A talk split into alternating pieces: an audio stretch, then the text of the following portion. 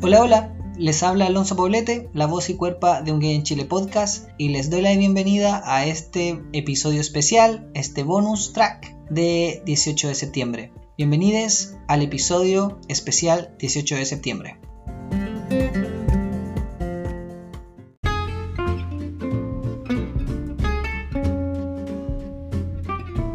Advertencia. Las opiniones expresadas en este episodio son de exclusiva responsabilidad de quienes las emiten. El lenguaje como siempre es coloquial, algo vulgar y muy muy chileno.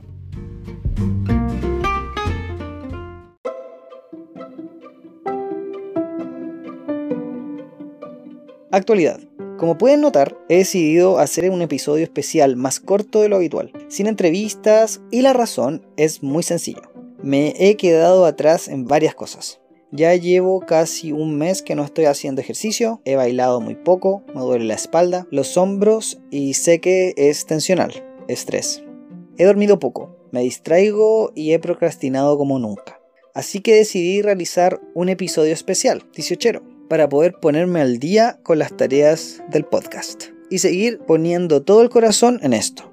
A veces es mejor escuchar al cuerpo y no sobreexigirnos. Siento que estoy bien encaminado, por un par de tropiezos no puedo decir que he fracasado. En una nota positiva, mi mamá se ha ido recuperando. Está hospitalizada por neumonía y COVID, pero ya está mejor y no está en cuidados intensivos. Espero pronto le den el alta. Mis hermanos y papá también están con COVID. En cuarentena y yo que quería pasar un tiempo con ellos, no se podrá. Así que a las pailas la aceleración. ¿Notaron que me entrevistaron desde Puebla, México? Israel González del podcast No Soy Moda me hizo una entrevista que valoro muchísimo. A Israel lo conocí en un grupo de Facebook de podcasters y fue muy buena onda desde el principio. Se ofreció a ayudarme y a contarme sobre su experiencia haciendo podcasts. Nos conocimos a mediados de julio y en agosto lo entrevisté, aunque aún no sale su entrevista porque tengo otras pendientes, y ha sido un amor conmigo muy buena onda y lo más bonito es sentirme acompañado en el proceso por alguien que ha pasado por lo mismo. Me da una sensación de seguridad. Esta entrevista en el podcast No Soy Moda, Alonso Poblete, un gay chileno, la escuché tres veces o más incluso. Sí, comparé cómo pensé que había salido con cómo salió y con lo que quería decir. A veces quieres poder explicar tu punto de vista de una manera muy articulada y elocuente, pero al hablar se te echa a perder. Si bien es imposible evitar la ambigüedad en el lenguaje y quizás nunca habrá únicas interpretaciones de algún discurso o enunciado, quedé muy conforme con lo dicho en la entrevista. Quiero pedirles por favor que nos apoyen escuchándola. Háganme saber qué les pareció. Hablo muchas weas, estoy muy poco instruido en el tema, mis planteamientos son irrelevantes o poco relevantes, escuchen porfa No Soy Moda Alonso Poblete, un gay chileno. Y me cuentan. Aquí te dejo un pedacito para que escuches y te entusiasmes a escuchar esta entrevista.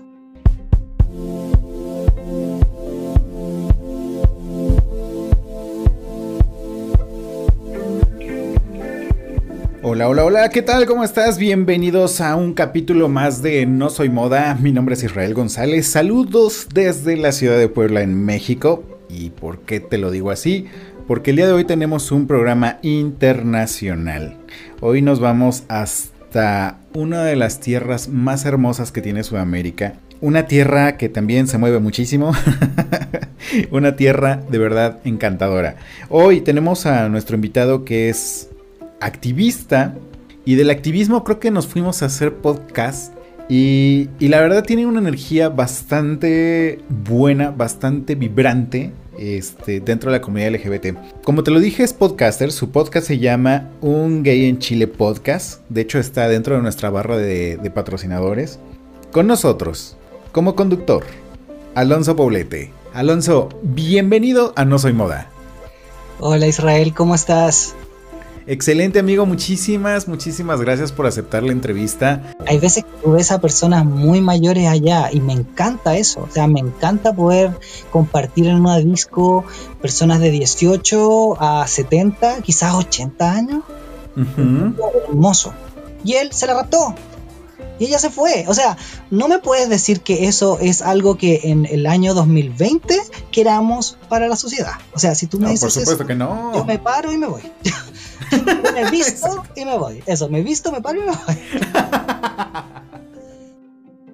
Algo súper rico que pasó en la entrevista fue que pude irme soltando mientras hablaba y develando un poquito más de mi persona, más que del personaje, el podcaster. Yo creo que somos múltiples roles, más allá del active, pasive, versátil, etc. Multiplicidad de identidades en constante disputa. Les confieso que antes de grabar nos pusimos a pelar de lo lindo. Y yo, como soy pan con palta, no podía guardarme mis pensamientos ni comentarios. Advertencia, ¿eh? Soy súper indiscreto. Así que si ustedes tienen un secreto que no quieren que se sepa, por favor, no me lo cuenten. ¿De qué estábamos hablando o de quién estábamos hablando? Estábamos hablando de la entrevista que hice el fin de semana pasado a un reconocido podcaster, también mexicano, pero que vive en Estados Unidos.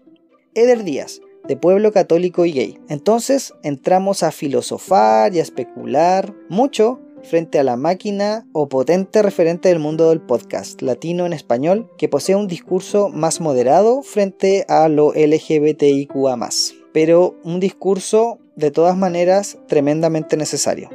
Reflexionábamos respecto a las voces y cómo es importante lograr una llegada a distintas audiencias. Eder, por supuesto, tiene una audiencia muy diferente a podcasters disidentes LGBT, por ejemplo, pero considero yo que no es una competencia, sino que esto es una colaboración, porque ambas cumplen su rol, un rol que es importantísimo, llevar mensajes de esperanza a la comunidad LGBTIQA+.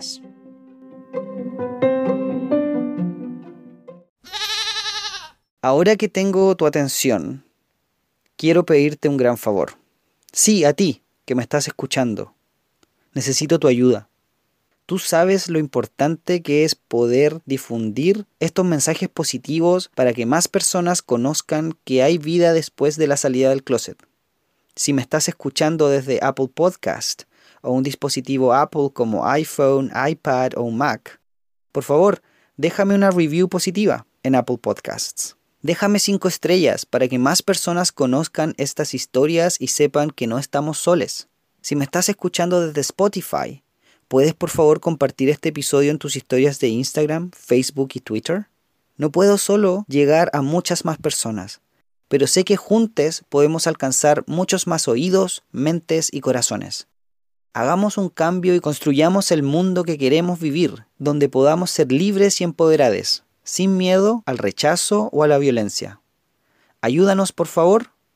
Muchísimas gracias.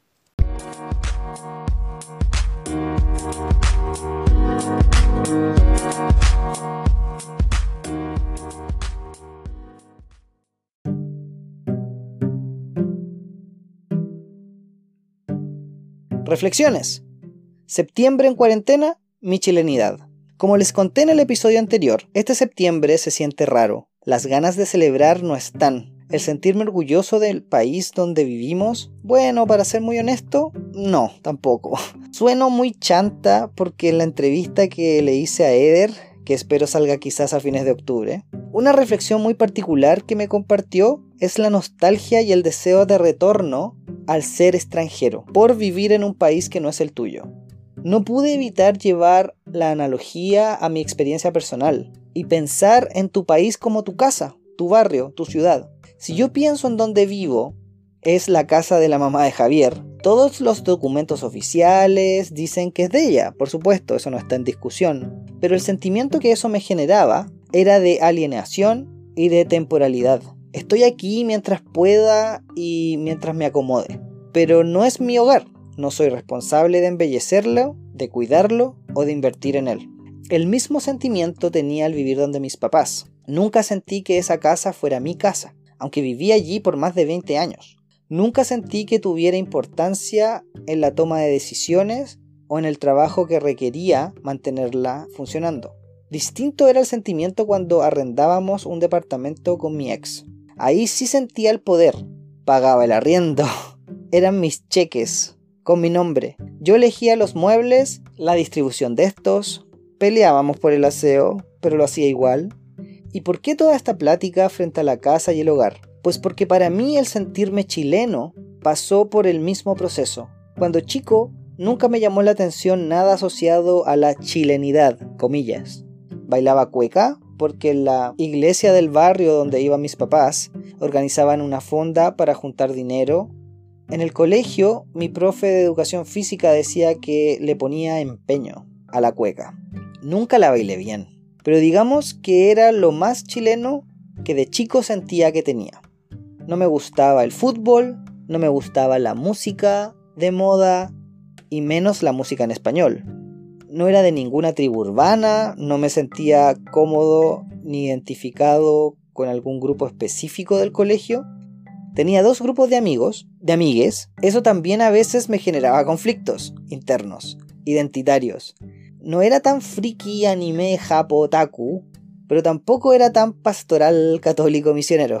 En fin, al llegar a la U, estudiando inglés, mi sentimiento primero fue querer migrar, irme lejos, encontrar mi país, mi casa, elegirlo en vez de que me eligiera.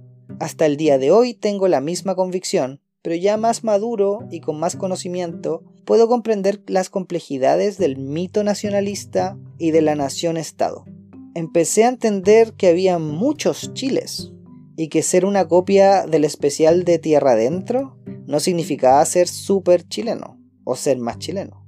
Crear este podcast me ha obligado a consumir mucha más cultura en español. Meterme al activismo me obligó a conectar con Chile, con esos chiles diversos que no conocía y que creía no podría pertenecer. El sentimiento de alienación, de no ser parte de ninguna comunidad, se empezó a esfumar mientras lograba crear lazos con personas admirables, inteligentes, guerreres, seques. Empezaba a valorar el colectivo y pensar en si este es mi país, no puedo simplemente vivir aquí y no hacer nada por mejorarlo. Yo sé, suena a creerse superhéroe y pretender que acciones individuales pueden cambiar al mundo, pero si convencerte, contagiarte de un pensamiento, motivarte y ese mensaje difundirlo ¿Cuántas personas seríamos ya? Si contacto a 10, tú contactas a 10 más y así vamos, no llegaríamos a comunidades, ciudades, países y el mundo entero. El activismo hizo aceptar mi chilenidad, porque me hizo pensar en todos los LGBTIQA, que somos chilenes y que no aparecemos en la TV, no estamos representados en bailes, en literatura popular ni en la música, en la publicidad, o en las políticas públicas, o en las reformas de educación, etcétera, etcétera, etcétera. Claro, mientras más me voy adentrando a la cultura LGBT, más referentes voy descubriendo. Artistas, músiques, personas que siempre estuvieron aquí, pero que no conocía, porque no eran visibles, porque no estaban en la pantalla. Me entristece la pandemia y la cuarentena, pero me alegra poder observar cómo de manera sostenida nos hacemos cada vez más presentes y visibles. ¿Será la ilusión de la burbuja de las redes sociales? La burbuja de decir, todos mis amigues piensan así, ven el mundo así, por lo tanto el mundo está cambiando, es así, o simplemente yo me he estado marginando a estos grupos y ese es el Chile que simplemente veo. Ver que todo todo Instagram vio Tengo Miedo Torero en el preestreno me hace sentir que soy más chileno de lo que creía. Olvido fácil de dónde vengo y por eso septiembre cobra más importancia aún. Conectar con nuestra historia, poder reconocer los grandes cambios ocurridos durante nuestras vidas es importante. Si comparo a Chile en el 86, cuando yo nací, y el Chile de hoy, 2020, hay una gigantesca diferencia. Hoy un estudiante me preguntó si pensaba que Chile en el 2000 era mejor que el Chile de hoy. Yo pensé en mi crisis existencial, de inmediato. Otra analogía personal. Se pasa muy mal, es muy destructiva, duele muchísimo. Pero si no existen esos quiebres, no hay crecimiento real. Como país, no puedo pretender que estábamos mejor cuando las personas se escandalizaban por desnudos en la TV, la ley de divorcio no existía, la sodomía era delito hasta 1999, o sea, unos pocos años de fin a la criminalización, no quiero alargarme demasiado y creo que estoy divagando. El punto es simple. Lo que Chile aparentaba, como nos contaba Francisco Ulloa en Salud Mental a Personas LGBT, era una careta, una mentira que el 18 de octubre del año pasado reventó. A un mes de cumplir un año este evento, quizás valga la pena recordar cómo éramos en el 2010, en el 2000, en 1990. Yo que tengo 33 haré esa tarea. Quizás tú que llevas más tiempo en este planeta querrás ir más atrás. Perdonar, pero no olvidar. Feliz fin de semana en cuarentena Escabres. Viva el hogar, viva la familia elegida, viva nuestras amistades, vínculos y afectos. Les queremos vives cabres, no solo sobreviviendo. Un abrazo y un besito. Estoy súper contento, les quiero presentar mi promo. Es la primera, yo sé que es perfectible, Hola, hola, les habla Alonso Poblete, la voz y cuerpa de Un Gay en Chile podcast. Podcast semanal que habla sobre mi año 2020, mis alegrías, tristezas y reflexiones. Además, entrevisto a personas LGBTIQ, a dar sus experiencias y testimonios de vida. Encontrarás salidas del closet, reflexiones varias. Les dejo la invitación, escúchenos en Spotify, Apple Podcasts, Google Podcasts y otras plataformas más. Un Gay en Chile podcast, nos estamos escuchando. ¿Qué les parece? ¿Les prende? ¿Les dan ganas de escuchar el podcast así? Si es así, cuéntalo en mi cuenta de Instagram, Un Gay en Chile Podcast.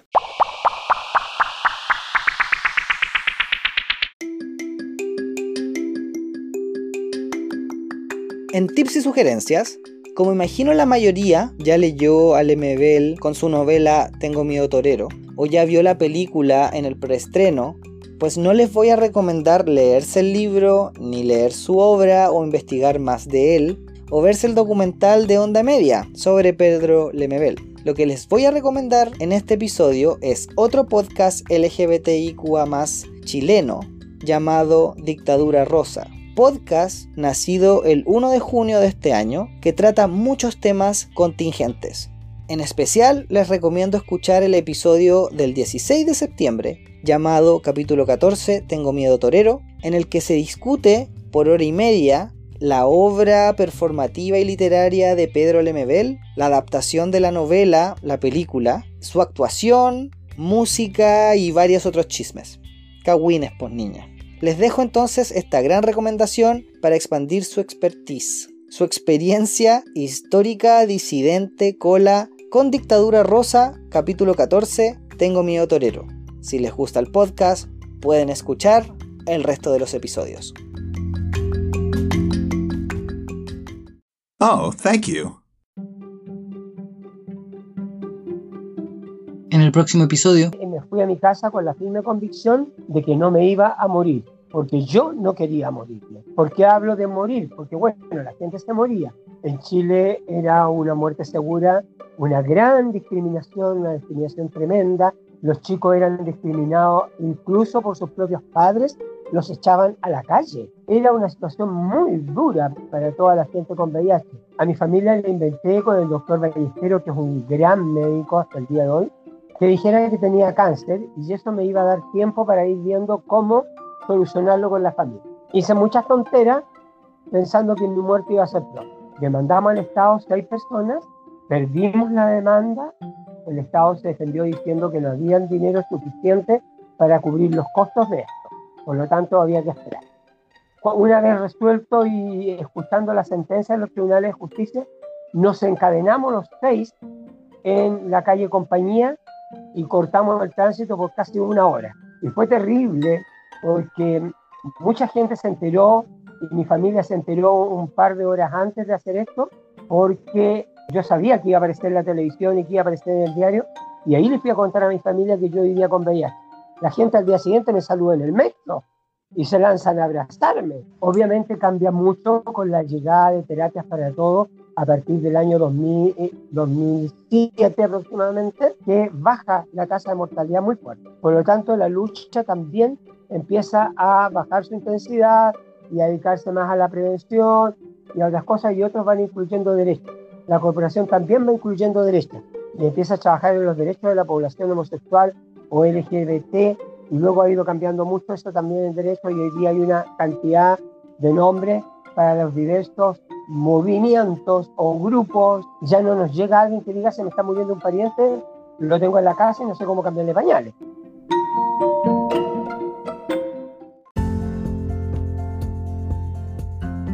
Y este ha sido el episodio de hoy. Bueno, ¿qué les pareció? Puedes dejarme tus comentarios en mi Instagram, Un Gay en Chile Podcast. Y si te gustó este episodio, compártelo, deja las 5 estrellas, suscríbete para que no te pierdas ningún nuevo episodio. Soy Alonso Poblete, la voz y cuerpa detrás de Un Gay en Chile Podcast. Gracias por escuchar. Besos, abrazos, chao chao.